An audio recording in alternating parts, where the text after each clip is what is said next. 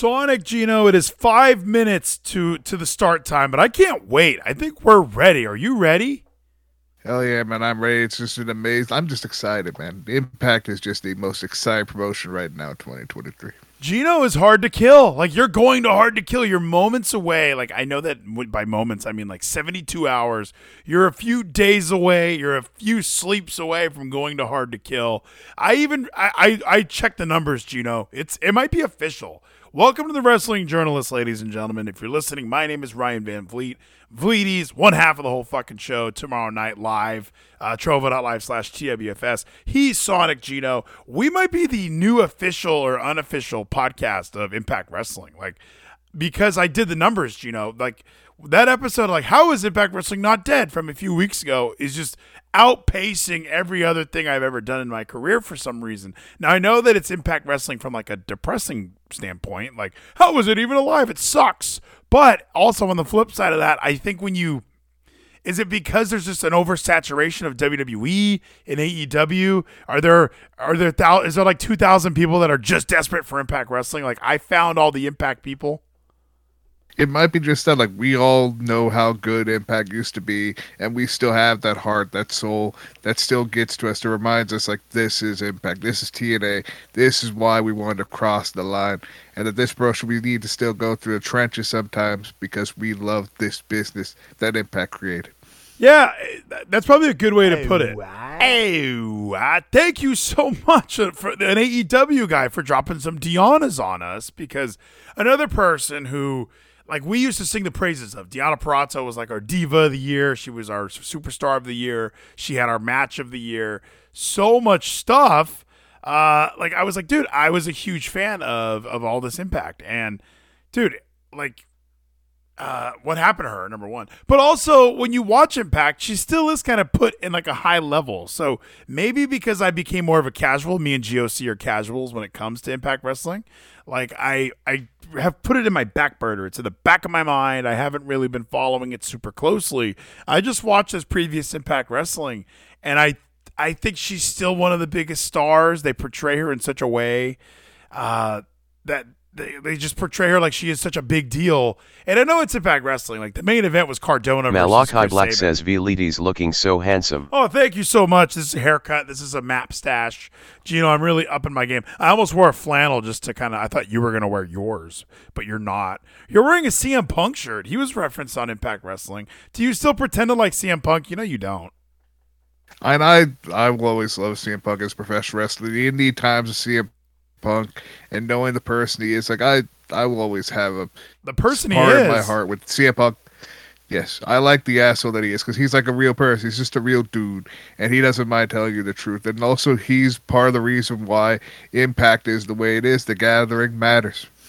No, he's not part of why it's good. Like he's he was never part of this version of Impact. He was just on the way up. He was the Ring of Honor. I have a part time job. Put that shit on.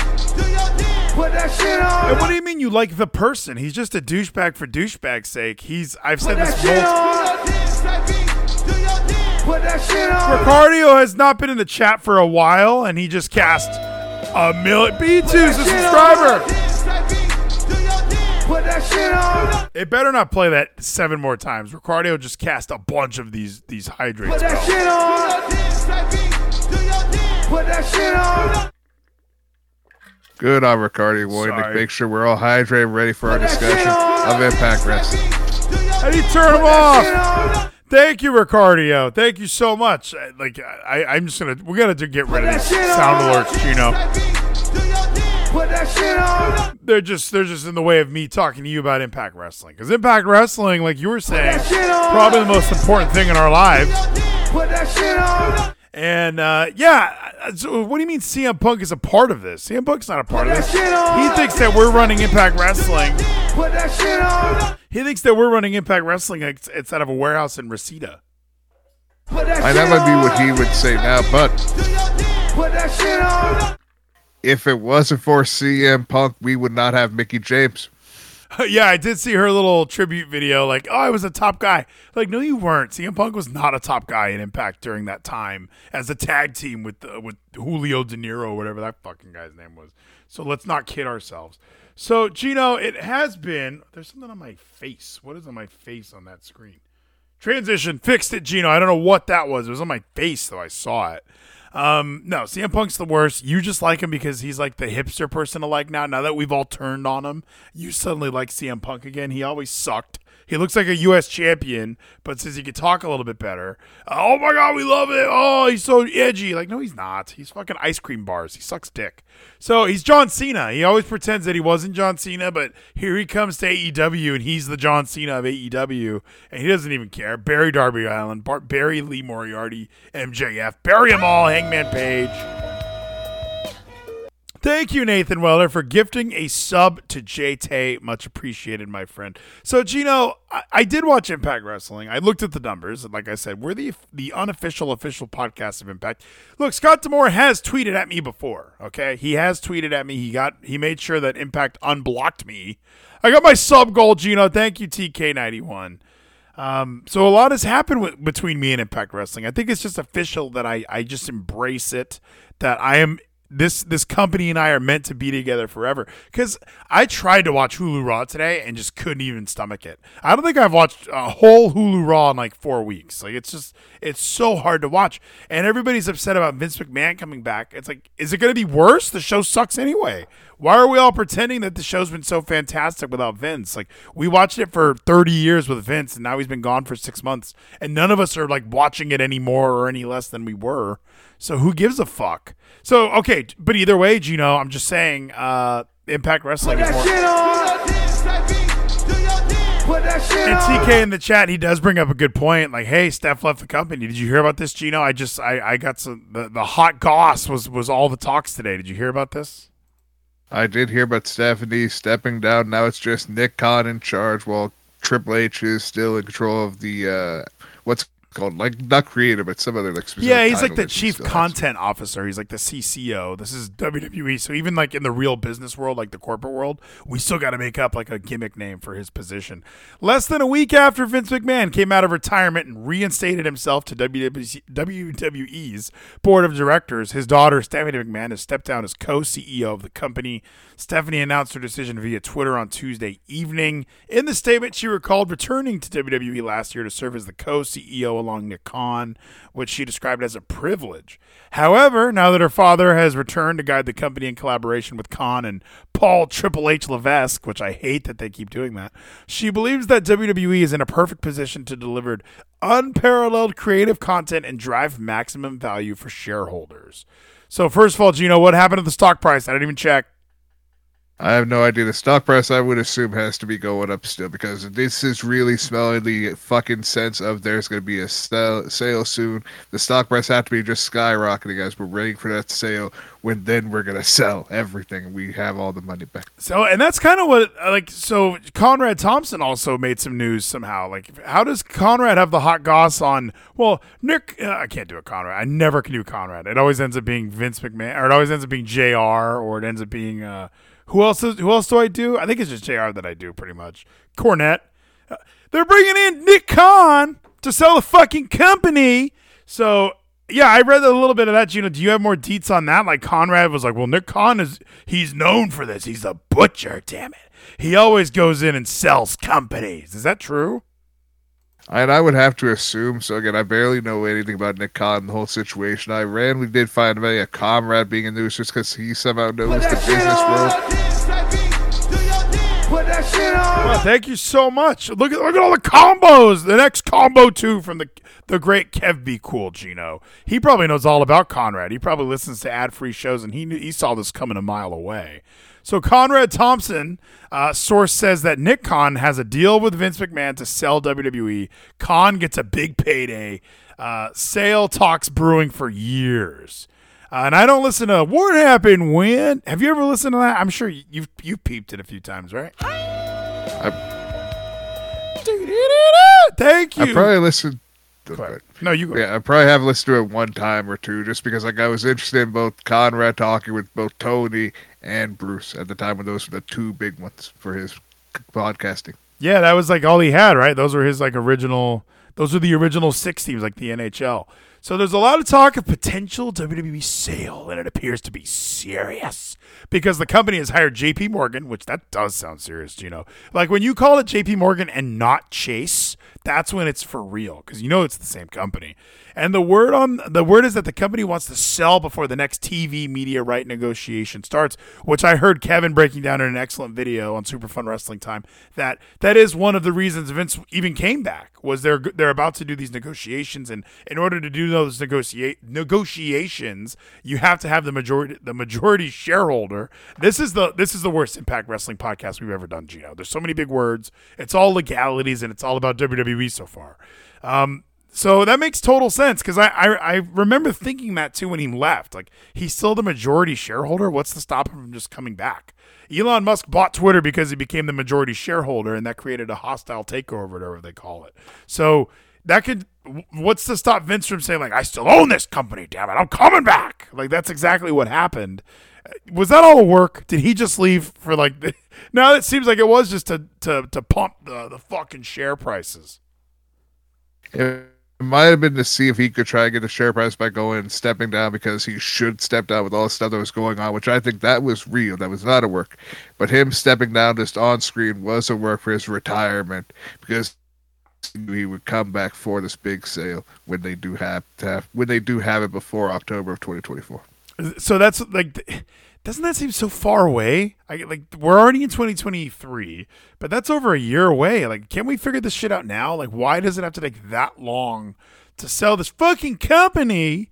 And is it, is it Disney? Who are the big buyers, or is it just is it somebody that we wouldn't even see? Is it Anthem? Remember Dixie Carter used to joke that Impact Wrestling was going to buy WWE.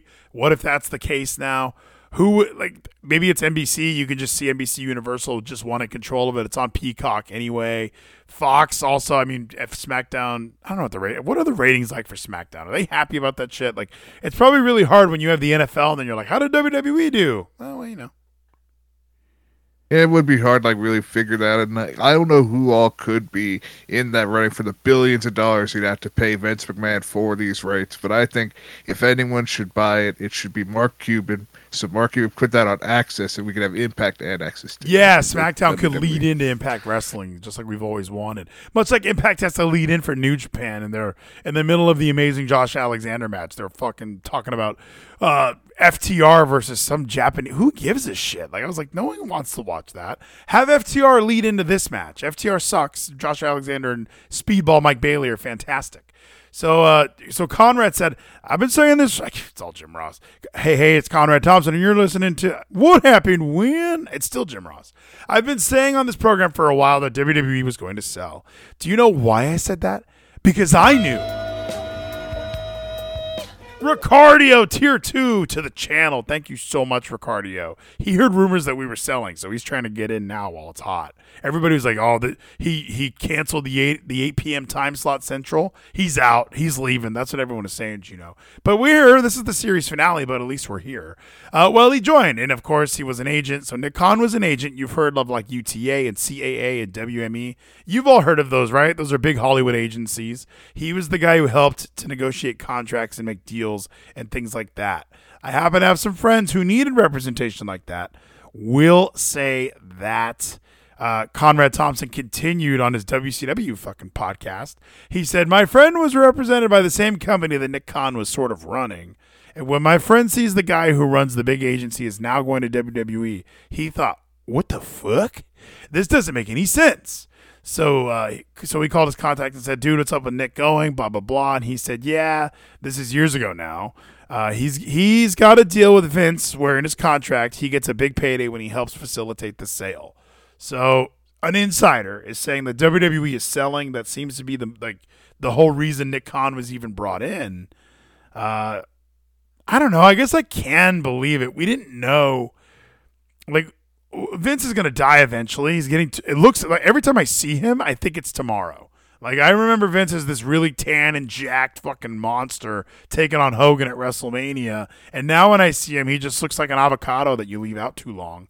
So I don't know, Gino. What do you what do you think? Is WWE being sold? And Uh, what's the future? Is is, Tra- is Paul Triple H Levesque? Is he going to be the buyer? Malachi Black says Vince looks like a melting candle. Oh, worse than that. What do you think, Gino? And I have to see that Derby is going to be bought out soon. I hope deep down it's going to be one of those people or one of those companies that MJF did tweet about, basically teasing that, oh, I hope one of these promotions, that one of these companies that I support, I like, is going to be bought out because then he's going to be having even more money going into 2024 when he does not go to WWE.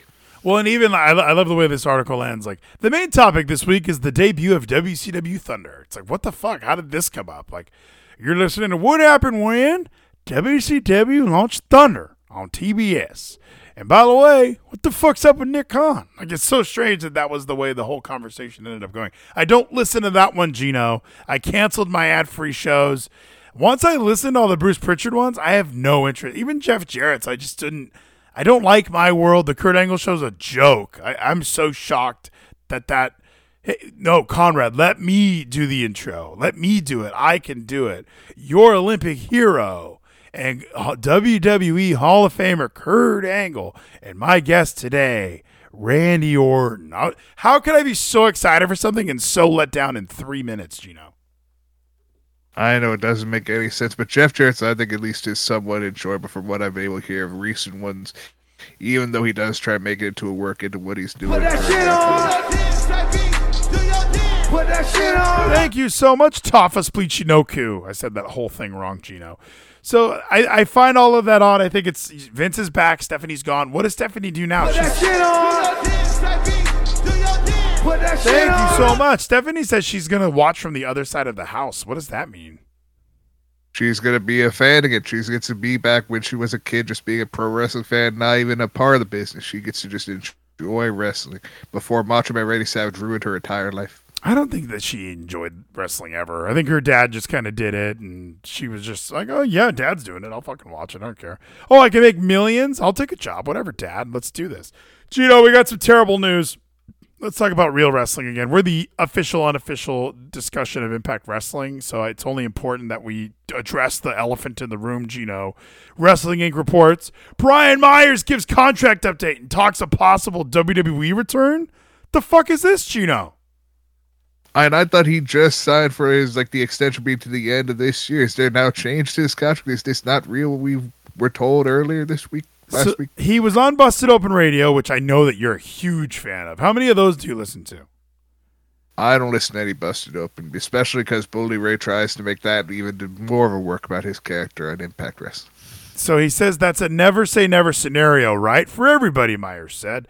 I think I always was a Vince guy. I think he was always a fan of, of me and could rely on me and could trust in me to get it done or to get what he wanted done. I just became like his go-to good hand guy like that. If he needed me or if he needed something done of me or if he needed something done, it was me. That's why he was, and he brought this up on my cousin's podcast, Chris Van Vliet. Insight. Is that what it's called? Insight with Chris Van Vliet. I'm sure you listened to that, Gino. And I remember him saying like he had he wrestled on main event like you know 13 weeks in a row, and he had lengthier matches on main event every single week because he knew that Vince watched main event from his office, you know, while he was getting ready for Raw, and he would just try and have the best match that he possibly could, and then it became like a streak. Like Vince would always put, "Oh, we need to test out Ricochet, give him Brian Myers. We got to test out Cedric Alexander, Brian Myers, who is wrestling tonight. Put them against Kurt Hawkins at the time is what his name was." Um, but I, so uh, life certainly is good. Just resigned with Impact Wrestling. So maybe you are right. Maybe he is locked up for this year. So we get one more year of Brian Myers. I've got all my eggs in that basket right now. You know, I'll be 38 this year, and I still feel like I'm in the prime of my career. So, so I've got a real chip on my shoulder. I agree with that. I like obviously it's it's a different prime when you're kind of a jobber and a mid carder the whole life or your whole life, but he is kind of in at least for you and me. We're Impact Wrestling marks he's in the prime of his career, and I think there's a lot more that's about to be done. Like he's never won the Impact World Title, even though when he fought Christian, we you and I were both thinking, why wouldn't he win? He deserves it. Uh, so, what are your thoughts? Do you think he does leave Impact? Do you think he goes to WWE? Like he doesn't he doesn't strike me at all as an AEW guy. Like he really doesn't. It's either Impact Wrestling main eventer or WWE mid carder. And that's I completely agree with that. It's either WWE if he does again, 2024 is a long way away. We don't know where things are going to line up. I feel Impact Wrestling is just going to go to the moon in 2024, and he's going to re-sign, and the most professional wrestler is going to be more respected because he's going to have an amazing match this Friday, which I am really excited to see because I have a feeling who's winning this match. Yeah, well, and you're going, Gino. I, I, I know that we keep alluding to it, but you're going to Hard to Kill. Gino is hard to kill. Uh, this Friday night, you're going to take the train from Marietta to Atlanta. Do they have a train? How do you get there? I thankfully my stepdad is willing to give me a ride to Let's the venue, so he's go! that saves me a hundred dollars. So at least save a hundred, but I'm gonna have to spend a hundred on the way back. But I already have that money squared away, have that ready. I'm gonna be going to Hard to Kill Friday. I'm excited. Least save some money. What's the able to spend update? Some on merch. What's the update on you just getting a license? Because you can borrow the car and drive to Atlanta to watch these wrestling shows. And I could, but at the same time, I'm like I, I'm not ready to try to do the whole testing and all that shit just yet. I'm, soon, I'm going to. You're waiting until you're like 30 for that, right? Like a lot of us waited till we were 18, but you're like, nope, 30. I'm I'm gonna figure out this driving thing when I'm good and ready for it. I appreciate you for saying that. So Brian Myers is sticking around with Impact Wrestling at least for a year. I do think he he look he belongs in Impact in my opinion. Like if he goes to WWE, like he's not like Cody where he's thinking like, oh, I'm gonna go win the big one. Like for for for Kurt Hawkins to return to WWE, it's like I'm here to win tag titles again. Like that would be the most he could accomplish. I feel is him and somebody else start a tag team. Him and Gabby Tuft reform a tag team and he wins some belts. There's no way uh, he comes back and wins like a WWE. Now, obviously, if he wins the Royal Rumble this year, I'll be fucking stoked. That's what should happen, Gino. But it won't happen. So I don't know. He, has picked up wins over Josh Alexander, Rich Swann. He has had a nice little run here. What is he doing at Hard to Kill though? I, I watched Impact. I don't even think I saw his face. Well, at Hard to Kill, we do have the major players in a match. The tag team match with multiple other tag teams, include the Bullet Club, Heath and Rhyno, and one other tag team that I know you'd be excited to see in this Fatal Four Way. The Motor City Machine gets the tag team champions. Thank God you titles. reminded me. I did see him. He was at ringside. Hard to Kill 2023. We're on the official Impact Wrestling website, en.wikipedia.org. And we are here to, because, you know, you're going to be there. I don't know if I've told you this. So Hard to Kill is an upcoming professional wrestling pay per view uh, produced by Impact Wrestling. It will take place on January 13th, Friday the 13th. You know, what, what's Black Taurus up to? Uh, at the center stage in Atlanta, Georgia. Fourth event under this Hard to Kill chronology. Hard to Kill's had some big ones, right? That was when Tessa won the championship, which, by the way, hurt. Tessa's getting a divorce, Gino. Can we talk about Impact Wrestling headlines for a second? How come her and Daga can't make it work? What's happening? Well, I mean, there was this uh, tweet that was deleted that Daga posted about cheating. So Tessa is a cheater. We now know this. So Tessa is not to be trusted in a Does everyone hate Tessa Blanchard? And I'm just like an ignorant wrestling fan. Like that one black lady was like, she called me the N word, and it, Scott D'Amore was like, can you just send us some like videotape promos on your iPhone? during Malachi Black says Tessa is a slut. She wouldn't send the videotape promos. TWFS says our girl is single V ladies. That's what. That's the other side of this. So now that she's been freed from Daga, for, and by the way, did it matter? We probably had a shot with, without, without Daga or with them. Who cares? So Gino Tessa Blanchard single. She's also single in the rat in the wrestling world. Where do we get Tessa? How come she's not hard to kill? Is she hard to kill? That'd be sick. That would be sick. That would be amazing. But I don't think she's to be hard to kill. Someone is to be hard to kill. She does not have a match, but she's to be in the post show, like meet and greet after it. So it does kind of spoil one match. Is that Tara's to be there? So I think we now sadly Mickie James's match and what's going to happen. It's sad What do you mean? because Tara's going to be there. Makes it seem very obvious that Mickie's losing because her best friend's going to be there. It's going to be a sad moment, and they're going to be able to converse, like hold each other, be like, "This is the end of your career," and her closest friend's going to be there No, to. Tara's gonna be at ringside, like, and they're gonna show her, like, oh, like here to watch Mickie James and possibly her last match is Lisa Marie, and Tara's gonna be there waving, and then Mickie's gonna win the belt. You don't think Mickie's winning the belt? She's definitely Deonna's winning the Fatal Four Way. One more match, Deonna and Mickie at Slammiversary, three stages of hell.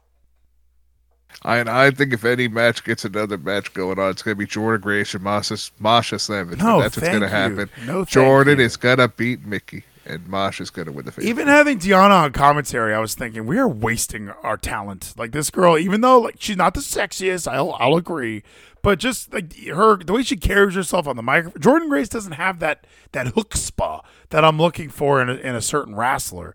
Deonna comes out and acts like the champion, and meanwhile. Like I forget Jordynne Grace is even the champion. Mickie James, they showed that whole promo thing. Mickie James rules. I can't believe you don't like Mickie James. I, ho- did that promo package turn you around a little bit? Like, because I know you're kind of a Mickie James hater, but watching her explain why she wanted to have another run in Impact, didn't that make you love her?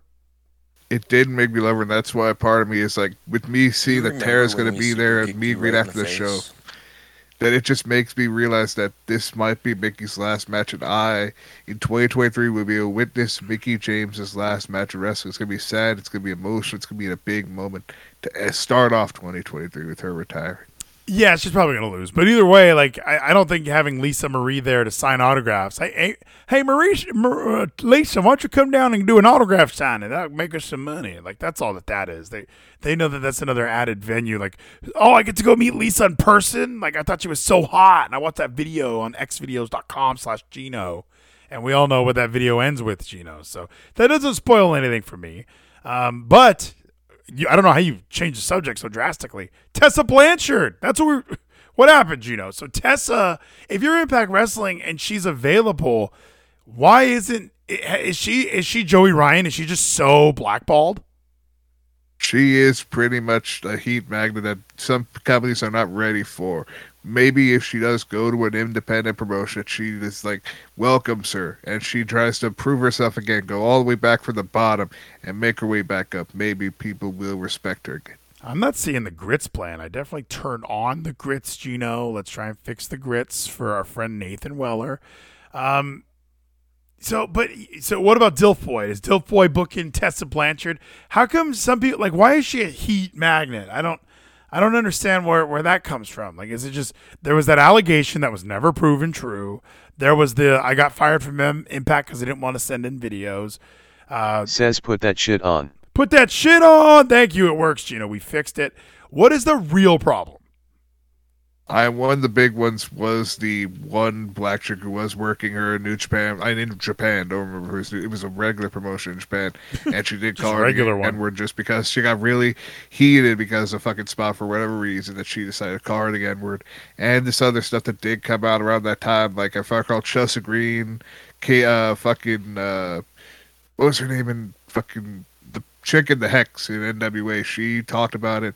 A lot of people like did like The come out about the their Hex. issues with Tessa. Marti Belle. Like I forget, not Marty, but the other one part of the hex. uh, Sienna? Allysin Kay. Okay. Allysin Kay. Yeah, Sienna. Yes, she spoke out about all this stuff too. Like there was a lot of stuff that came out similar to Joey Ryan. That once one domino fell, the rest of it came and fell into place. But isn't it all hearsay? Isn't none of that proven? Like it's all just, oh well, I said this, now you said this, now since they said this, like it's all true. Like, what if everybody just had one bad interaction with Tessa? What if me, you, and Tyler all really love Tessa, and then they're like, well, no, she was mean to me. It's like, well, maybe you were, maybe you did something wrong, Sienna. We've already heard uh, Bruce Pritchard, who's never told a lie. He said that uh, she was really difficult to work with when he was in Impact Wrestling. I yes, that we got to figure this out. Hopefully, again, that's still the Tessa just needs to go learn new hold, work on herself, get back into wrestling, and then prove that she can be that top star again. What like what learn what hold does she need to learn? She has been gone since 2020, at least from like the main event or like the main wrestling scene. I don't watch Wow Women of Wrestling with Kevin, although he invited me over. He's like, "Come over, we'll watch Wow," and I was like, "Dude, I any ass, so I didn't drive over there." But I think that she's already a proven commodity, and even Kevin in the chat like this as I'm saying that Tessa has nothing to prove or learn. Like, yeah, what she's already her name is Blanchard. She has a great body. She looks like a wrestler. She looks like she can kick your ass. She beat up Sami Callihan. We saw it at Hard to Kill. So why are we not trying to put her in a promotion? Like, imagine this bullshit. Like, um, uh, what, what's this match that we're having in two nights or whatever? Uh, Sor- Saraya's trying to find a tag partner. She needs a tag partner. I'm gonna go with Toni Storm. We're so alike. What if she brought in Tessa Blanchard? That would have blew our minds. We would have like marked out. We would have ripped our shirts off. We definitely need uh, like Tessa in, in AEW hanging out with Paige, or we need Tessa in WWE beating up Bianca. There's a lot of good spots for her that I think she could pop a territory. But oh, people said she was mean.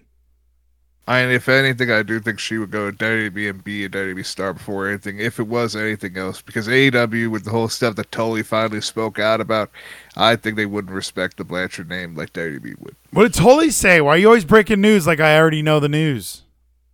I thought you would have like caught up because you did hear about the Stephanie stuff. I thought you would have heard that Tully spoke out about like the AEW release. All right, Gino, you're a wrestling journalist. I want you to tell the audience what happened with uh, with Tully Blanchard. I'm not entirely caught up. I just reread like the, uh, this. I'm almost like a hashtag head. Like I saw him speaking out. I kind of like got a blurb of it. Like it's just, it seems as though there were just some issues with AEW and Tully, and they just I don't understand. Like it made no sense because like I'm trying to like think in the time of what was going on with him and FTR, and them just quickly getting rid of him, then getting the embassy involved. Like it made no sense to me. Like just when all of this was going on and what he spoke out about. I love that you admitted you're a hashtags and headline guy. That explains a lot about your political views, and I appreciate you for admitting that.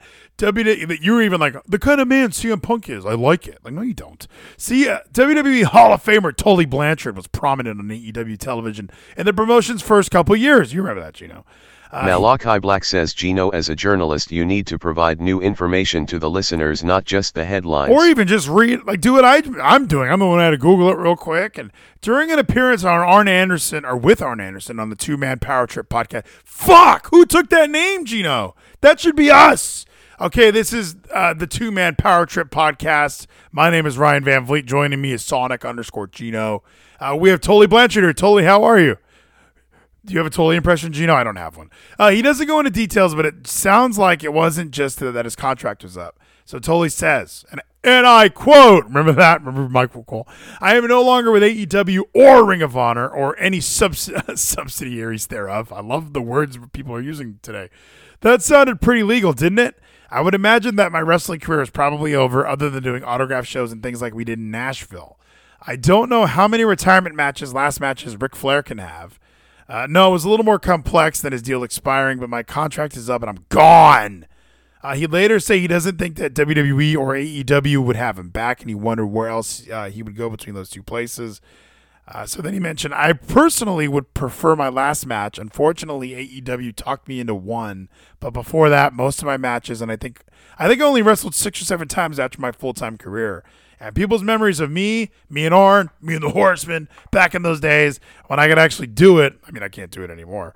I was asked to do my last match with Ricky the Dragon Steamboat, and I said I'm not going to embarrass myself and go out there and not be able to do what I used to be able to do in those videos. Um, I don't know. What, what do you think? Like, so for him, he, he wanted to have like a dramatic send off in AEW. He was always kind of a back character. He wanted at least have one moment. He probably felt like the FTR, this is the guys we could put me behind, and I could help them. We could have this big moment where I can build pretty much a new four horsemen, and then we do lose, but then like it's because they lose me, and not just because like some stupid emotional thing where it's about family, and you don't care about family, you care about money. Who's wait? Who doesn't do that? Who doesn't care about the the family part? Who doesn't care about the money? Who's this? Tully doesn't care about like Tully didn't care about family, cared about money. Remember, FTR cared about family. It was all about family with FTR, but Tully only cared about the money, and he was like, "No, you're out because you only care about money." That was a little weird. Yeah, and that was barely that was a storyline. It was really barely a storyline. It probably was FTR. Somebody didn't like Tully, and they were just thinking, "Okay, how do we get Tully off of these guys?" Uh, and they need mouthpieces. Can we stop pretending that it's going well without Tully Blanchard? Tully added a whole level of they're coming out to the Midnight Express song. They have one half of the Brainbusters. Like this is a perfect like this is a perfect package that they had. And by perfect, I mean as good as it got for for FTR. So when they got rid of Tully and they got rid of the Pinnacle, like a lot of that stuff shielded like uh, them being part of that whole package was was a lot more digestible than what we're getting now.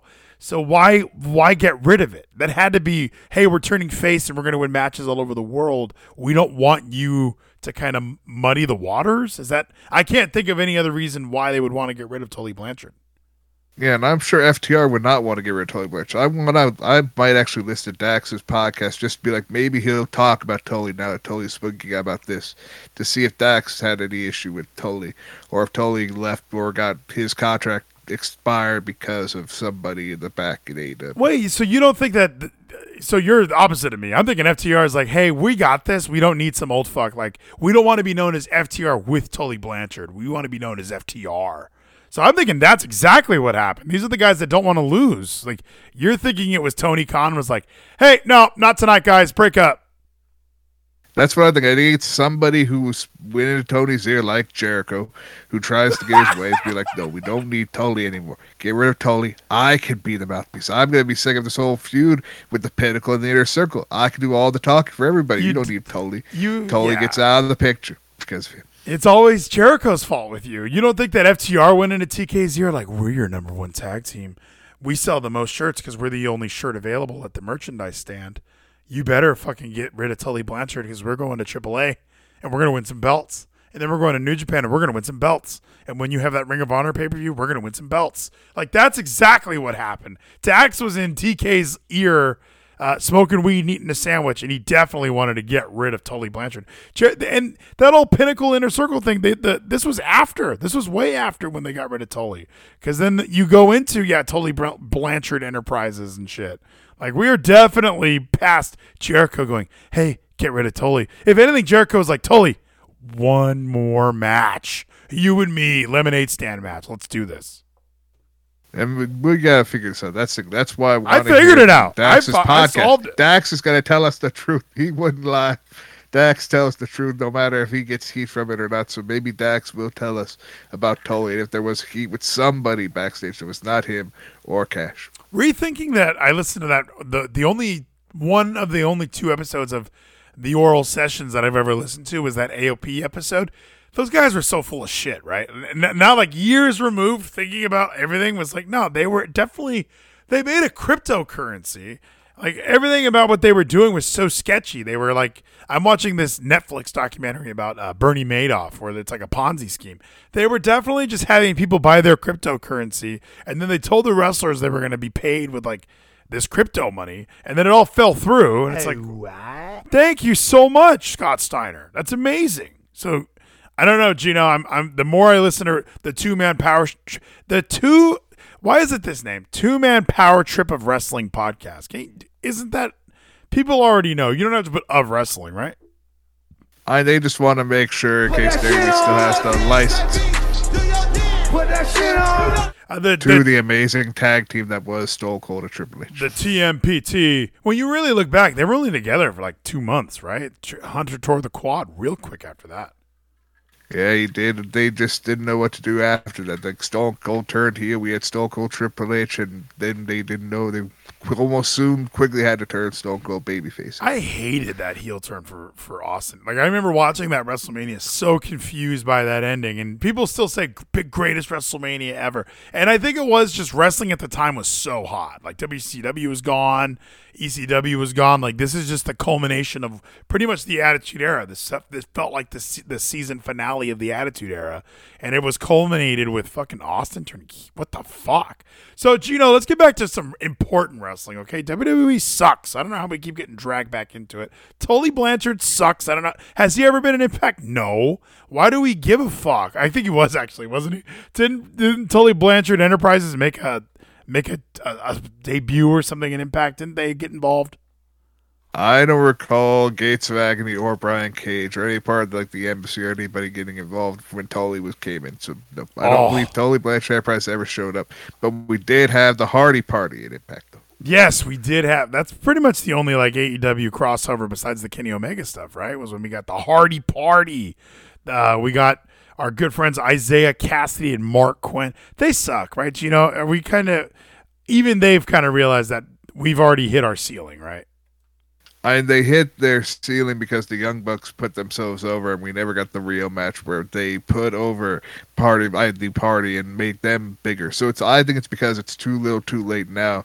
After Young Bucks, Malachi fucking Black says buried- Hardy's Revenge, Hardy's Revenge. Hardy's Revenge. Hardy's Revenge. Still the greatest moment in Impact. Re- See, Impact Wrestling gives moments like that, okay? You guys can talk about you thump your Bible talking about John 3:16. Austin 3:16 says I just whipped your ass. Nobody remembers that. Everybody remembers Hardy's Revenge. Hardy's Revenge. So, Gino, let's get into this card. You're going to be there. I watched the Go Home to the Go Home show of Impact Wrestling. A lot of confusion on my part, by the way, because I haven't watched in a few weeks. I watched that Josh Alexander Mike Bailey thing, and I thought this is the greatest show in the history of professional wrestling. And then I didn't watch ever again because it's professional wrestling or because it's impact wrestling. So this card has its flaws. I'm going to throw that out there. I did watch this go home to the go home show. Joe Hendry is involved. I want to let me just say that Joe Hendry and Moose is either the greatest villain in wrestling history or he's a fucking idiot. Hint Joe Henry. Though Henry said this, the, his Dusty Rhodes impression. Joe Henry, baby. I'm never going to say your name correctly, baby. Why does he constantly call him Joe Henry? Can he not fucking figure this out? Because the whole gimmick, you don't understand, Joe Henry. Say his name and he appears. He doesn't want to say his name because he doesn't want to appear. This loser does not need the fucking TV time. He doesn't deserve it. Moose just wants to fucking beat the shit out of him, and he's the best villain because Joe Henry's the best babyface. I gotta, I gotta make sure he says it because he did say he made that comment at the end of this really bad promo, and he's like, "All I have to do is say your name," and that's that was kind of his like, "Oh, you said the name, Joe." So he was saying it incorrectly the entire time because he knew once he said Hendry, it, he was going to show up. Is that what you're saying? Because that's not what happened. That is part of what happens. Whenever you say Joe Hendry or his name, he does show up, and it makes no. It's weird. Joe Hendry's the best. No, he's awful. Like that's that's why I hate this show. So Joe Hendry is a guy that I remember. What was that show that? Uh, what Culture Pro Wrestling? That was a thing, right? Is that WCPW? Yeah, WCPW, and then they were like Defiant. Defiant, Defiant. that's but what then it's called. Before that, ICW as well. I watched some Defiant Pro Wrestling, and he was on that, and he was one of the main guys. Um, and I just remember thinking, this guy sucks, but he probably can develop and turn into something. But Dancing Moose. So you were excited to show me this, by the way. Like you sent me this. Like we gotta watch Dancing Moose. But let me find out where. He, let me scroll back. Let's scroll back a little. And I'm gonna wipe that stupid smile off your face. I'm gonna take you to hell and back, and I'm gonna have a damn lovely good time doing it. In fact, Boo. This job is gonna be so easy. This video has 220 likes on Impact, by the way, on YouTube, by the way. I don't want to wait till hard to kill. And I've learned something the last few weeks. All right, here you go, Gino. This is your part. Get a fight with Joe Henry. All I have to do is one simple thing. All I have to do is say his name. He never said Joe Hendry. He just kept calling him Joe Henry. Joe Henry this, Joe Henry that, Joe Henry this, Joe Henry that. Like it was really cringe because now here comes Joe Hendry. Big old smile on my face. Big old smile on my face. So this guy's this guy's awful, Gino, but you like this guy, right? He's entertaining. He's really what be the best part of entertainment in Impact. He's basically the sports entertainer of Impact. He's the Johnny Swinger for you. He's your new Johnny Swinger. Like every once in a while, you got to have some comedic relief. So that's th- this guy fulfills that role.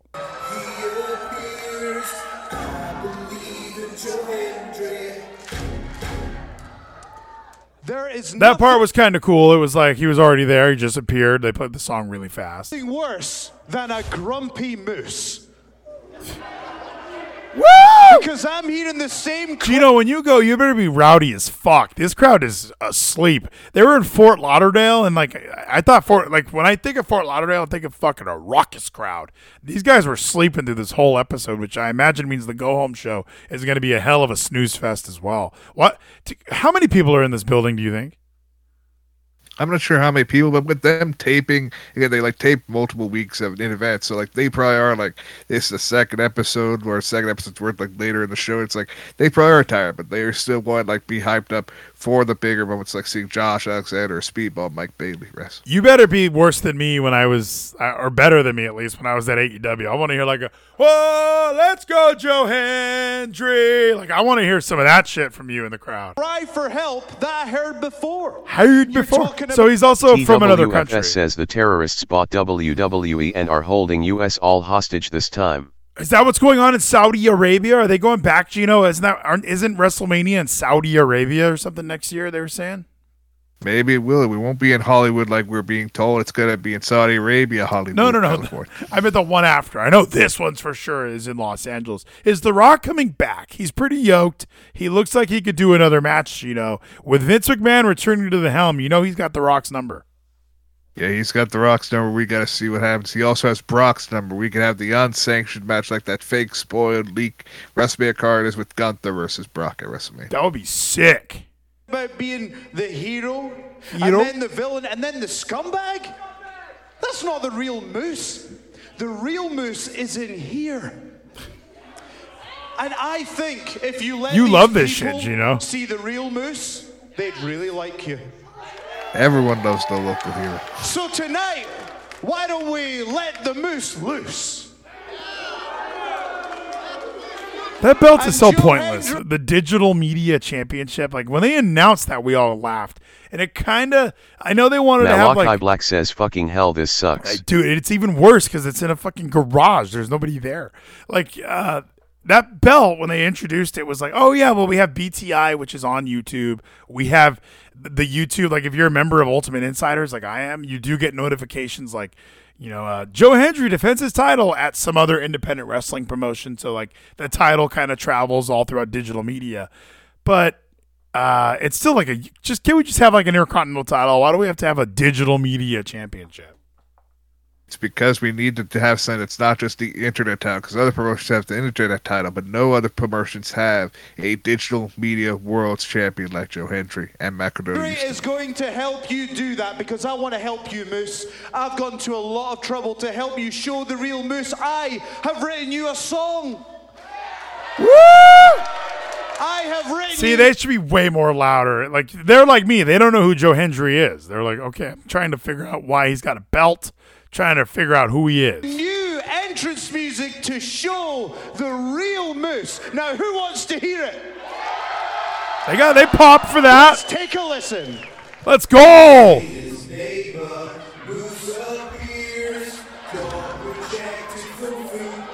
Football.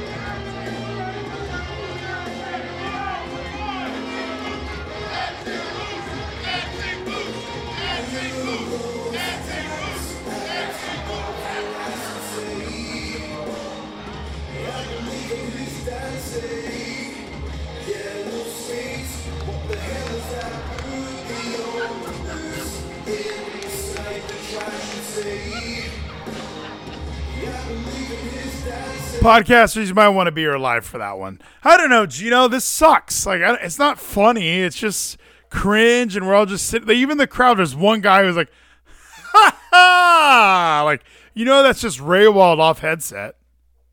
Yeah, they were enjoying it because it's just a making fun of Moose, especially his great match with Sami Callihan when he did spear himself into a trash can. No, I said that one guy was laughing. You go, yeah, they're enjoying it. No, one guy's enjoying it. The rest of us are like, oh my gosh. Yeah, I believe Moose dancing. This was not good. It was entertaining.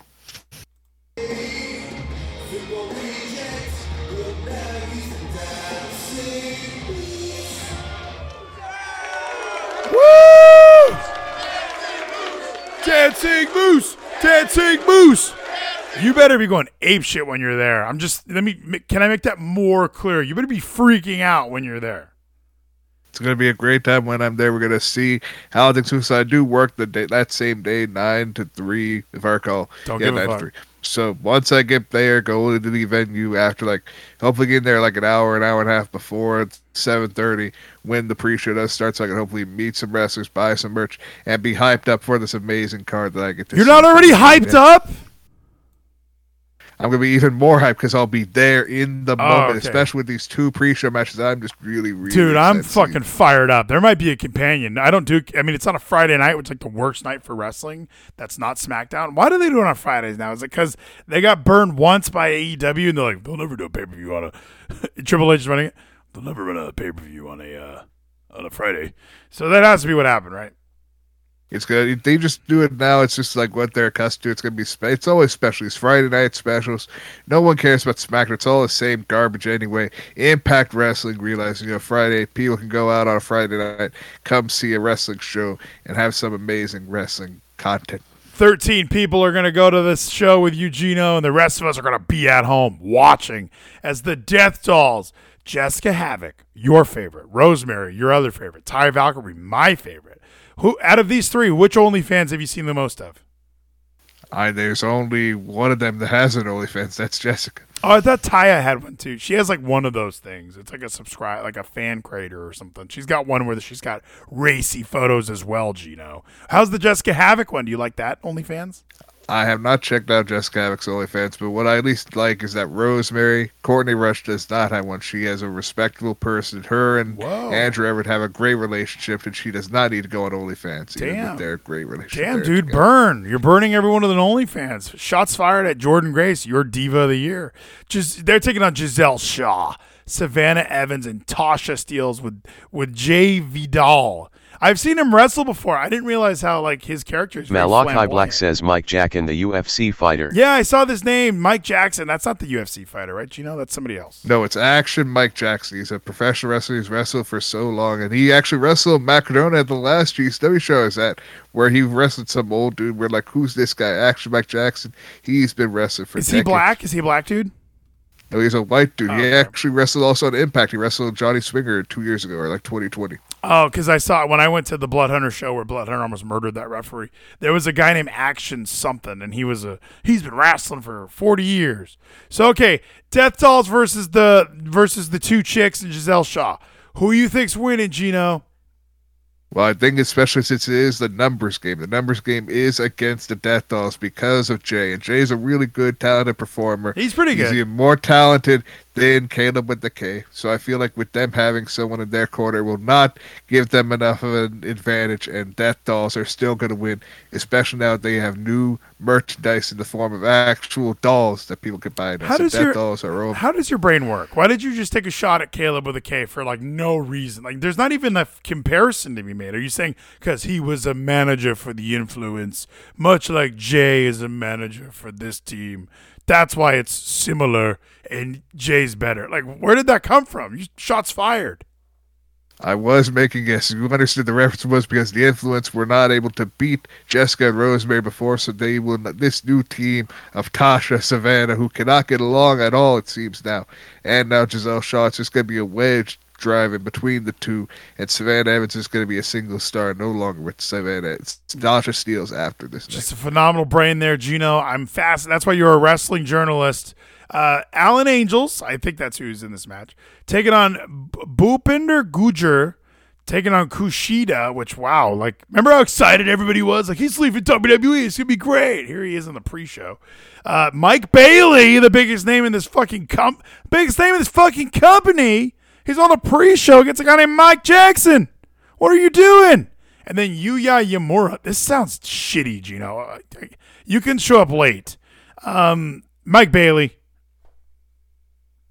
This is going to be a great match, and I do feel what's going to happen is because this whole storyline we have going on with Mike Bailey and Kenny King, and the match is sadly not happening at the shows. You see, Yeah. it's happening later on in the month, but it's going to be an amazing fight. They're going to have this pit fight that I'm just so hyped for as well. But I know, like, maybe, just maybe, I'll get to see Kenny King. They're costing Mike Bailey this match. And action Mike Jackson, the 70 year old, is going to have the big win, bigger than Ric Flair's retirement match. Why would they not have Mike Bailey versus Kenny King on this pay per view? They they just I just watched Kenny King beat up Mike Bailey's students in the fucking fakest hallway.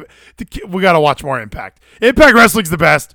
Gino, how come when you go to Mike Bailey's wrestling school, it's just in a closet? What was that about? It's just a very special closet that everyone wishes they could be in. I want to be in this special hallway because it's the best school I think is out there. It's the best segment. I love Kenny King. He's so good. But like, just is it just a lack of giving a shit? Like, what is this little room that they cram these bros into and said, okay, we're gonna pretend that this is a wrestling school.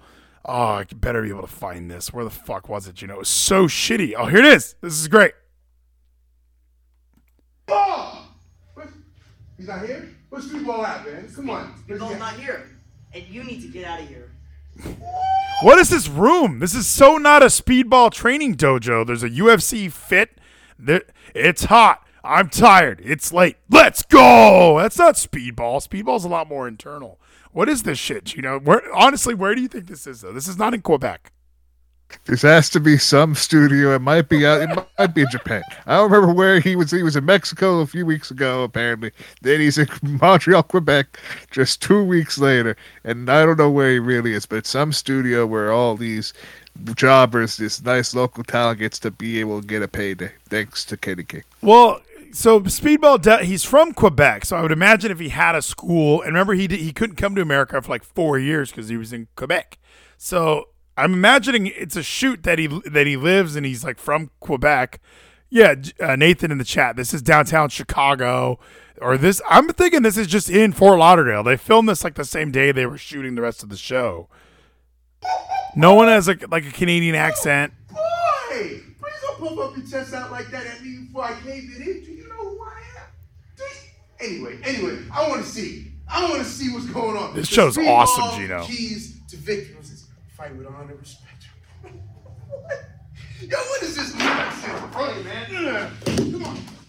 Oh, this is awesome, Gino. Clothesline. Look at this chick. She's gonna try and get him. is so good. Oh shit, sleeper. Will he She's be got to get out him. of it? What's up with this big dude? Who's just like watching. he even He says, had to wait for his spot pick. There he even, go, he even says, "I got you. You're safe." Speedball! Speedball! Wait, I wanted to read all those. You know, what do you think the, the other things to, to victory were? I don't know. We gotta try to read what are the keys to victory in this Just speedballs imagine. keys. Just imagine you pay money to go to Speedball's training class. He's not there, number one. And as far as decor, there's just a fucking poster from Dollar Malachi Tree on Black the says, wall. "Why did Kenny struggle to pick up that girl? What a bum." He's getting old. Nathan, give him a break. Uh, like imagine going to like, oh, I'm gonna go to speedball school, and all the all it is is just a fucking poster with some sharpie that just says keys to victory.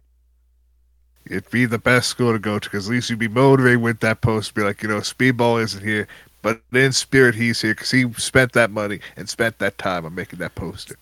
All I know is, is after watching that beatdown, all I want to see is a fight pit. You know, that's all I want to see. I Walks out. I don't know why we now have to go through some nonsense. Why don't we get to watch? All right, here we go. It's like right after we go to commercial. We come back. Excuse me, Mike. What? What? What? Kenny? What's the reaction then? You wanted to make me angry? Congratulations, you've done it. You came into my home, my dojo, roughed up my students, any of which has more heart than you. You don't want another wrestling match? That's fine. We can have a pit fight. We'll take the ropes down, we'll tape up, knockout, submission, and we'll see which one of us walks out. What do you think, Gino? How come that's not happening at the fucking pay per view? I'd pay to watch that. I'd pay forty ninety nine to watch that. We all would pay money to watch it. That's why I'm excited for it. But they want to really hype us up even more to have this moment be like the pay per view's going to type us up even more for this match. Where Speedball might cut a promo willing to beat the fuck out of Kenny King ready for this fight pit. So Katie King's getting involved. Mike Bailey's not going to win. I think the victory does go to like a Mike Jackson or maybe even to like a Kushida or a Gujar. Um, who gives a shit? It's fucking pre-show. All right, Gino, let's get to the main card. So this is when you're going to stop dicking around. You already bought your merch. Um, this match, you know, I bet you were excited for. How awesome was it when Rich Swann was yelling like, "I'm going to kill you" to to Steve Macklin? How great is Impact? And Mac, it's amazing, and I'm just looking forward to this Falls Count Anywhere match that could go on all day with Rich Swann and fucking Macklin. It's gonna be an amazing all day, and all night long. contest. That maybe even during the Bully Ray Josh Alexander main event, we'll get the finish to this match. That's Falls Count Anywhere, anytime, all night long. Dude, I'm Rich Swann might be my favorite wrestler. Like, just look at his face. Like everything is like he just he doesn't get it. tonight, but he messed with the wrong man and Rich Swann. Oh, Gino, are you pumped? How pumped are you? I'm excited. I'm so pumped to go all night long for this fucking Falls Count Anywhere match that Rich Swann gets to tell us about. Hold on, wait. Let me. We got to show like the part because, to be honest, Macklin does kind of a good job. I I kind of believe him throughout this brawl. And now more officials out here, security, everybody available to try to pry these two apart. Yeah, like I'll fuck you up, I'll kill you. Like he's like being legit, and then they just show Rich, and it's like, Macklin's frustrations boiling over tonight, but he messed with the wrong man and Rich Swann. dude, fucking hard to kill's gonna be sick. I can't believe you get to go. Who's winning this match, Chino? And I gotta say, like he could do with a big W right here. I think Rich Swann will go all night and have this big win over Steve Mack. Really? Because isn't isn't all of this just? Sadly, aren't we building towards Macklin versus Josh Alexander like a big singles title feud? Like, don't they view Macklin as one of their top guys, even though he's not? Like, like I guess for them, he's been he's a top guy, but he's been booked perfectly as a heel. That you can definitely just imagine. Like he even says he's on his path to become uh, an Impact I almost yawned while I said that, Gino. It made me so tired. He's on his way to become an Impact Wrestling World Champion. So if he's to do that, he needs to beat former champions, i.e., Rich Swann. Isn't this the night where he finally gets one up on his friend Rich? This could be that night, but at the same time, I feel like this could be a night Rich Swann proves himself again why he was former Impact World's Champion, while Josh Alexander is on his path of beating almost every Impact World Champion that he could face. And the next one will be Rich Swann after he beats Bully Ray. All right, so I'm going to go with Steve Maclin. It's false count anywhere that leaves room for shenanigans. Tag him and bag him, boys. Maclin's getting a big victory. Uh, the Digital Media Championship, we didn't really pick a winner for that. Moose versus Joe Hendry. This should be on the pre show because it's the Digital Media Championship. They show it on digital media platforms such as BTI, such as YouTube. It's on their app, I think. So for some reason, this one you have to pay to watch. Bullshit. Um, is Moose winning the belt? Can't you see? Like Moose doesn't really gain anything being the digital media championship, but Joe Hendry is a babyface that I don't really give a shit about. But wouldn't you book him to win a big match like this just so maybe people like me would care about him? This would be the moment to like make people believe even more Joe Hendry that he could be a champion by beating Moose. But at the same time, I feel that this could be the time Moose wins this title and then throws in the garbage. We don't have the digital media championship anymore because Moose just throws it away. No one wants this garbage. He cashes it in for another world title match or some shit, cause or he walks around with the old TNA belt one more time. I think he, I think Joe Hendry wins. I think they have a little. They're happy that they got Joe Hendry. Like I'm not. I don't think Joe Hendry's very good, but I haven't seen that much of him. Maybe this is an opportunity. Hey, let's. He could mix it up with a former world champion, probably our top heel in the company in, in a lot of regard, other than Bully Ray, but probably our top long-term permanent employee heel that we can use to maybe put over a couple baby faces like a Joe Hendry. And who's to say Joe Hendry keeps the belt here and Moose doesn't just beat the shit out of anybody else next week and he can be in the title picture again. It doesn't matter. So I'm going to pick Joe Hendry for this one. Um, fatal four way to determine the number one contender to the Impact Knockouts World Championship. Now, this is an odd one. I haven't seen, I saw Taylor Wilde the other day. She looks different. Masha Slamovich, I think, is one of the worst, but she, and she also just lost. So I know it's not the go home show, but watching Masha lose after the amount of momentum they put behind her kind of was like a red flag for me. Oh no, Masha's gonna win, and we're finally gonna get Masha and Mickie. Uh, Killer Kelly is always a she. There's always the option she's gonna win, but they don't have a ton behind her, right? They had those vignettes, and they it seemed like they were gonna do some. What are your thoughts on Killer Kelly's run thus far?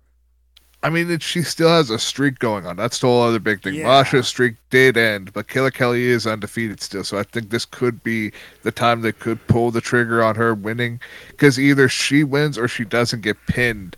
And I, I don't think Masha's gonna get pinned in this match. Taylor, she could get pinned, even though she has this new character, this new gimmick, the stomp that's kind of sick. But like I and Deonna, I don't think is gonna take pin. So if anyone gets pinned, maybe Taylor would give you the one that takes the pin. If Killer Kelly is not gonna somehow have this fatal four way be your first loss. Taylor's the 40 year old, so I guess if you weren't going to put somebody over, like you might as well pin her.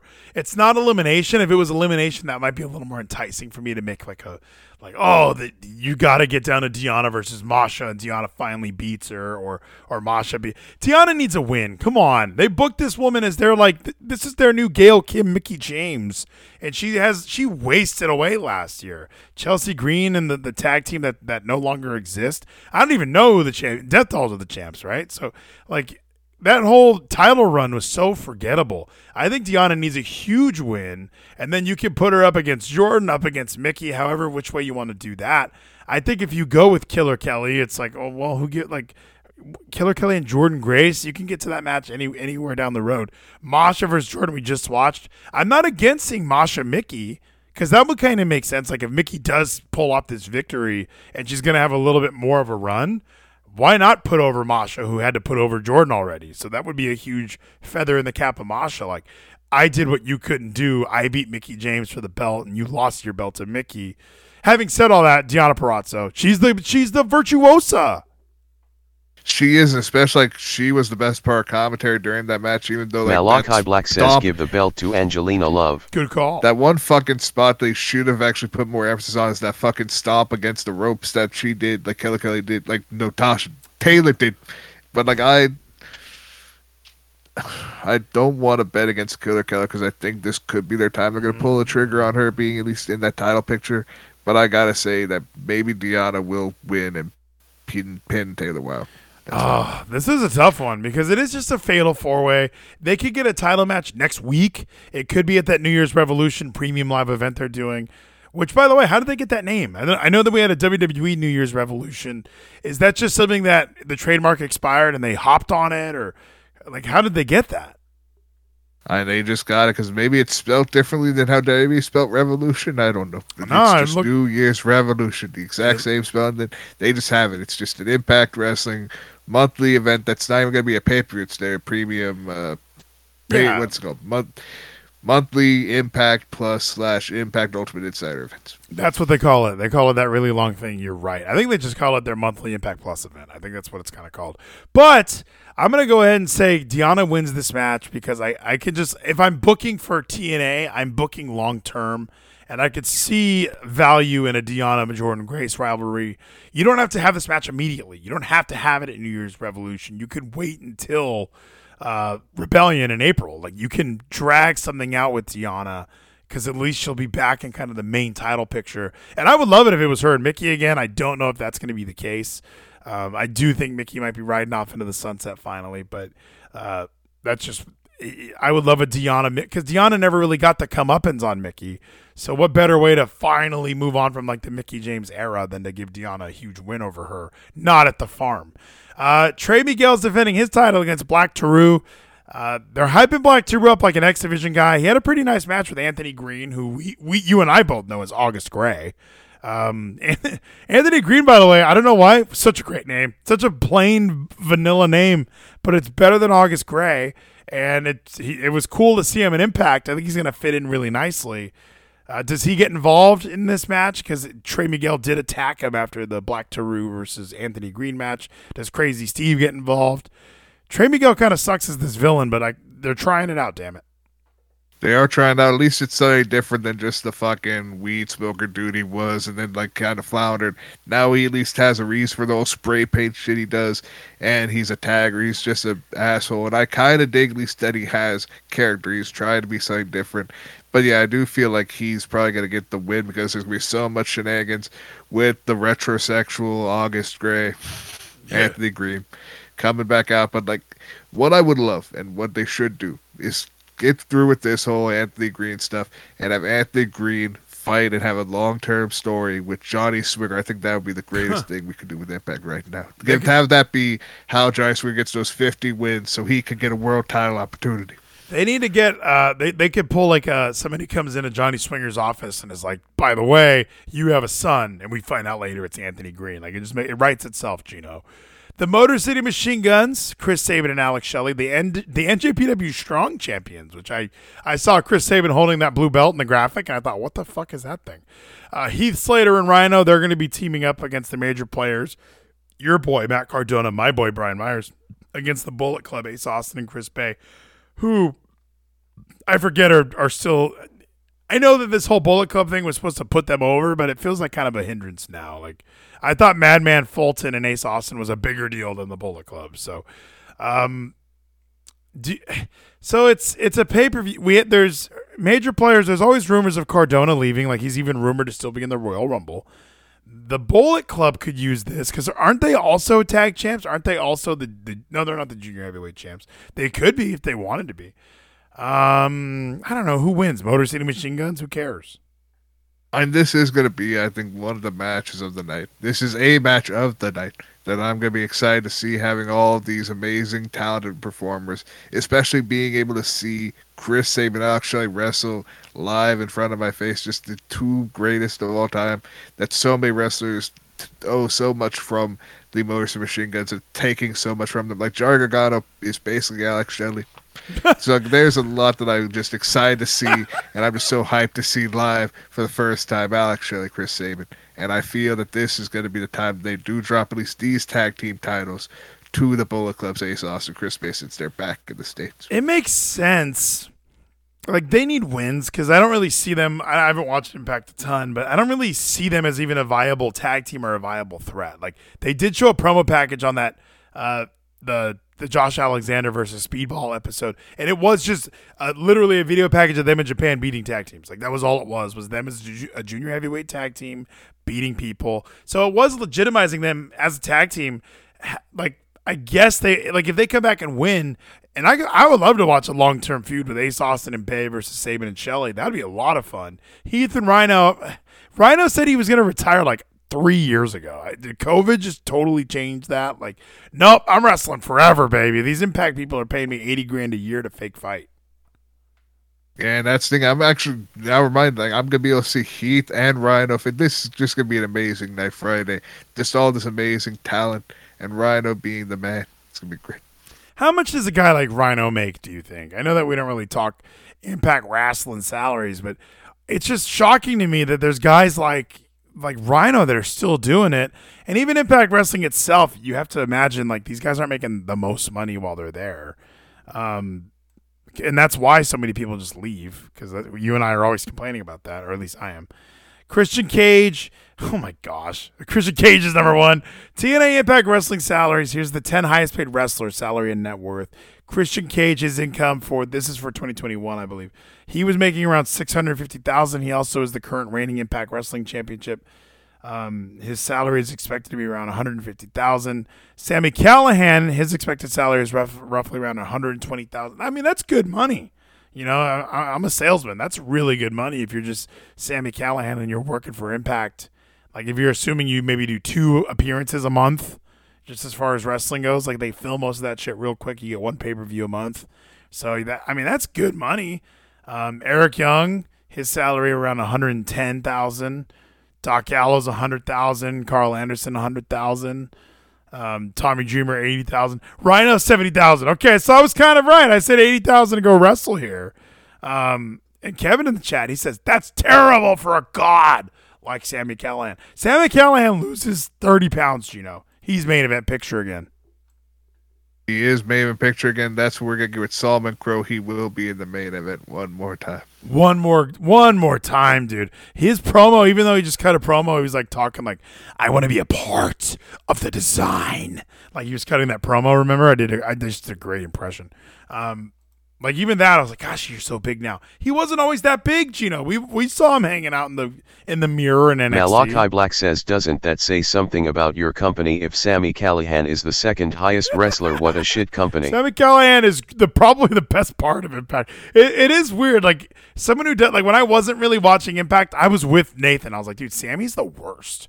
But now that I watched like the program long term, when he was gone, remember he was hurt. I was like bummed out. I just thought, man, this show needs Sami Callihan. We need thumbs up, thumbs down. What does that mean, by the way? Is that just a Batista thing? It might also be like a ratings thing because again, he was about the whole ICU. He was all about like being a hacker, being all about the numbers. It's like sometimes they will go up, but then he chooses for them to go down. That you're gonna go down. You're a loser, and that's why I'm just so excited for this Thursday, where we're gonna find out will he shave his head? Will he have this new look and join the design, or is this gonna be a Oh. trap that sets up for a match for one more match, eleven matches on Hard to Kill? Don't, this pay this card needs Sam. You don't have a healthy Sami Callihan and not put him on your pay per view. So I agree that they should be adding matches. Who did you pick for this? You're going Bullet Club. I am going Bullet Club. I think Ace Austin, Chris Bey as tag team champions will be a perfect moment. They're finally back in the states. They can work full time in the states now. I'm going Motor City Machine Guns. I don't know why. Makes no sense. Jonathan Gresham. This is the fucking Gino Invitational, bros. Jonathan Gresham versus Eddie Edwards. This is like this is it, man. This is like the worst thing all happening at once. Your two favorites, my two least favorites. Jonathan Gresham wrestled like he was like a god this past Thursday on on uh, I was gonna say SmackDown. This past Thursday on Impact, it was so like uh, cringe for me, someone who's not a Jonathan Gresham guy, to watch him beat a jobber, and he was so excited about it. Like, look at my moves, I'm so good at this. I hope Eddie Edwards beat the fuck out of him with a kendo stick, but you know Jonathan Gresham's gonna win. No, I feel it's gonna be taking back what's his. Eddie Edwards is gonna come out. and He's gonna win this amazing contest, and Kenny might get involved even. But Kenny Edwards is gonna have the big win. He's gonna be using his great theme song because he's the best theme song in wrestling. What's mine? So what's that? So that you like this music, by the way. All of that music is like 04, 05, like just kind of like new metal after it was done being new. Like you're a big fan of like Three Days Grace. I feel. Of course, I love Three Days Grace and Downstait. That's what I love about the whole Matt Cardona, Brian Myers major player is it's Yeah. Downstait and the Brian Myers group. That dude together, and it's just so fucking great. Bud Rock's amazing. It is very butt rock of you. I agree. Jordynne Grace, Mickie James, you kind of already gave your take. This is like they that promo package they did of Mickie was also like in my head, oh well, she's retiring. Like that's why they're doing this whole drawn out story. Like when they did the babyface Bobby Roode promo, when they did the babyface Josh Alexander, like here's my family, here's me training. Like they're building it up so you like, oh well, obviously he's gonna win. Mickie going through her career and like telling that story is making me think she's obviously gonna lose. I don't think that Lisa Marie being there is really gonna be a, a telltale sign that she's losing, but I think just the way they're setting this whole thing up is so much. They didn't do that for any of the other last rodeo matches. Here we are, but you could also say say she wins this. Can't you see Tom Hannifan going, Mickie James is hard to kill. Oh, this is gonna be a great show. Mickie James is winning, Gino. I'm not gonna root for Jordynne Grace. Jordynne Grace is a vanilla champion. She's not moving the needle. Nobody cares. We want Mickie James to have that belt. She brings prestige and honor to it. And when she fights Deonna at New Year's Revolution, you know how pumped we're gonna be. We're all gonna be pumped for whoever Deonna's gonna fight New Year's Revolution, but I do feel Jordynne Grace is gonna have this big W, and Mickie James is going to have her final rodeo. It's gonna be a sad moment, but it's gonna be an amazing contest back and forth that we've been waiting all this time, this last rodeo, to see when it will end. It sadly has to end eventually at one point. Put that shit on. Put that shit on. Thank you, Nathan. I appreciate that. Now let's move to the main event. Meat and potatoes, Chino. This is it. All that other shit was like just fucking appetizers. Bully Ray is back in Impact Wrestling. He returned at Bound for Glory, won the Call Your Shot, and here he is taking on Josh Alexander. He beat up Scott D'Amore. He beat up uh, what's they keep saying Josh Alexander's wife's name, like I'm supposed to remember it. What's her name? It's Jade something Jade. No, it's that's like it. They just keep saying Jade. Like she's Jade and the son's chat. Like they just keep ta- eh, they go every time you see Josh Alexander, they bring up his family. Like that's important. Like oh, we need to make sure you guys know he's a family man. Like this is this is Vince McMahon like from the '80s kind of shit. Like he's or I was about to do Shawn Michaels. He's landed in his click. Like that's exactly what we're seeing with this Josh Alexander. Thank you so much, Malachi Black, for the dangle. Remember the angle of the dangle, Gino? That's fantastic. Zelina looks perfect. So, uh, who are you picking? I'm picking Josh Alexander. I, is there a reason Bully Ray, 50 years old, returns immediately, gets a title shot, wins the belt? Yeah, I don't think it's weird. Yes, we have this Full Metal Man, which is basically Impact's TLC match because they can't use TLC or tables, ladders, or chairs. So Full Metal Mayhem match. It's going to be Josh Alexander hitting C4 spikes on everything to try to murder and kill Boy Ray because he tried to kill his wife Jade. Are they gonna? What about Chet? Are they gonna do the like the WWE thing where all of a sudden TLC matches end with pinfalls, or are we gonna have a belt dangling from the top of the arena? Full Metal Mayhem never had a belt dangling, did it? It was always just a pinfall victory because that was what TLC was for them was Full Metal Mayhem because it's all metal. Tables, ladders, and chairs were all metal. Chairs are made of wood. Or chairs. Tables are made of wood. But also, um, no, there was a belt hang. TLC matches had a belt hanging. You've watched WrestleMania 17. What are you talking about? But Full Metal Mayhem didn't always have a belt hanging. I thought Full Metal Mayhem was always a pinfall victory.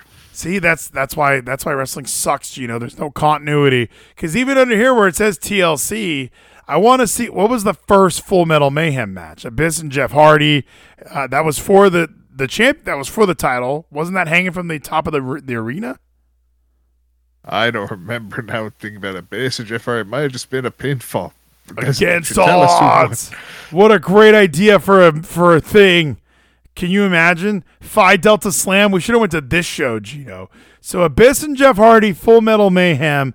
They used to. I, I'm swearing to you, Gino. They hung belts from this fucking thing. That's why you have a TLC match, is because it's hanging from the ladder. But there's also tables and chairs around for weapons. That might be a case where that's TLC. Full Metal Mayhem was completely different but the same. It no, was a weird I'm. I watched Mayhem. the first one. I know you weren't there in 05 with me and, and Kevin and Danny Richardson. We were watching these matches, Gino. We know that there was a, a belt hanging from top the top of roofs.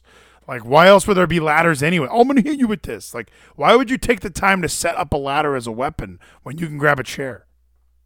Because a C4 spike off the top of a ladder would be sick as hell. It'd be amazing if Ray was to take that bump. Come on, chat. I mean, there's got to be people that are calling you crazy. Like, how many TLC matches are? Because that was always a joke when WWE did it. Like when they had that Shield TLC match. It's like, no, you got to climb and grab something. It's not just fucking useless. Like you got to reach up and grab the damn, got to grab that damn belt, Gino. But you don't always have to grab the dang bell. You have to just use the table, the ladder, the chairs to incapacitate your opponent so they get pinned. Dude, all of these matches that I'm looking at had the belt like dangling from the arena, like or from the top. Abyss and Jeff Hardy were for the belt. Christian Cage and Abyss for the belt. This one would probably didn't. This six this six person Full Metal Mayhem probably didn't. So it do, probably it's probably like WWE. Not every time do you need something hanging from the top, but for the most part we do. But it's like the flag match with Rusev and Swagger, and the winner of this match will get to hold his flag in the center of the ring. Like that's not what a flag match is. I want to grab. I want to play capture the flag, but wrestling. That's what a flag match is, Gino. That, TLC, the belts are hanging. Don't play dumb. It could be either or, but my favorite flag match would be a four quarters match where you have to tap all four quarters, then your flag drops down and you win. That would be so fun, Gino. Uh, so I'm going with Josh Alexander. He's gonna climb to the top and grab his belt. If Josh Alexander's getting an amazing C4 spike off the top of the ladder and get the one, two, three on Ray. It's gonna be so no. You so you do you think it's pinfall? Would you be mad if it was pinfall? I'm, it better be grab the belt. It'll be either it'll be exciting in the Atlanta Center Stage Theater seeing Josh Alexander get the big win over this old Bully Ray who had to disrespect the amazing Scott D'Amore of Team Canada by putting him through a table and killing his friendship. Dude, that was nuts. And what's up with Tommy Dreamer? Is he going to get involved? There's always that possibility too, because Bully had a Malachi Black says, Remember when Impact was good? I, dude, like you mean on Thursday? Yes, Impact is the best. I'm glad that Nathan is finally like Nathan. This is the official Impact Wrestling podcast, by the way. I just want everyone to know that. Scott D'Amore tweets at me. He gets me unblocked from following them. Why was I blocked, Gino? What is that about?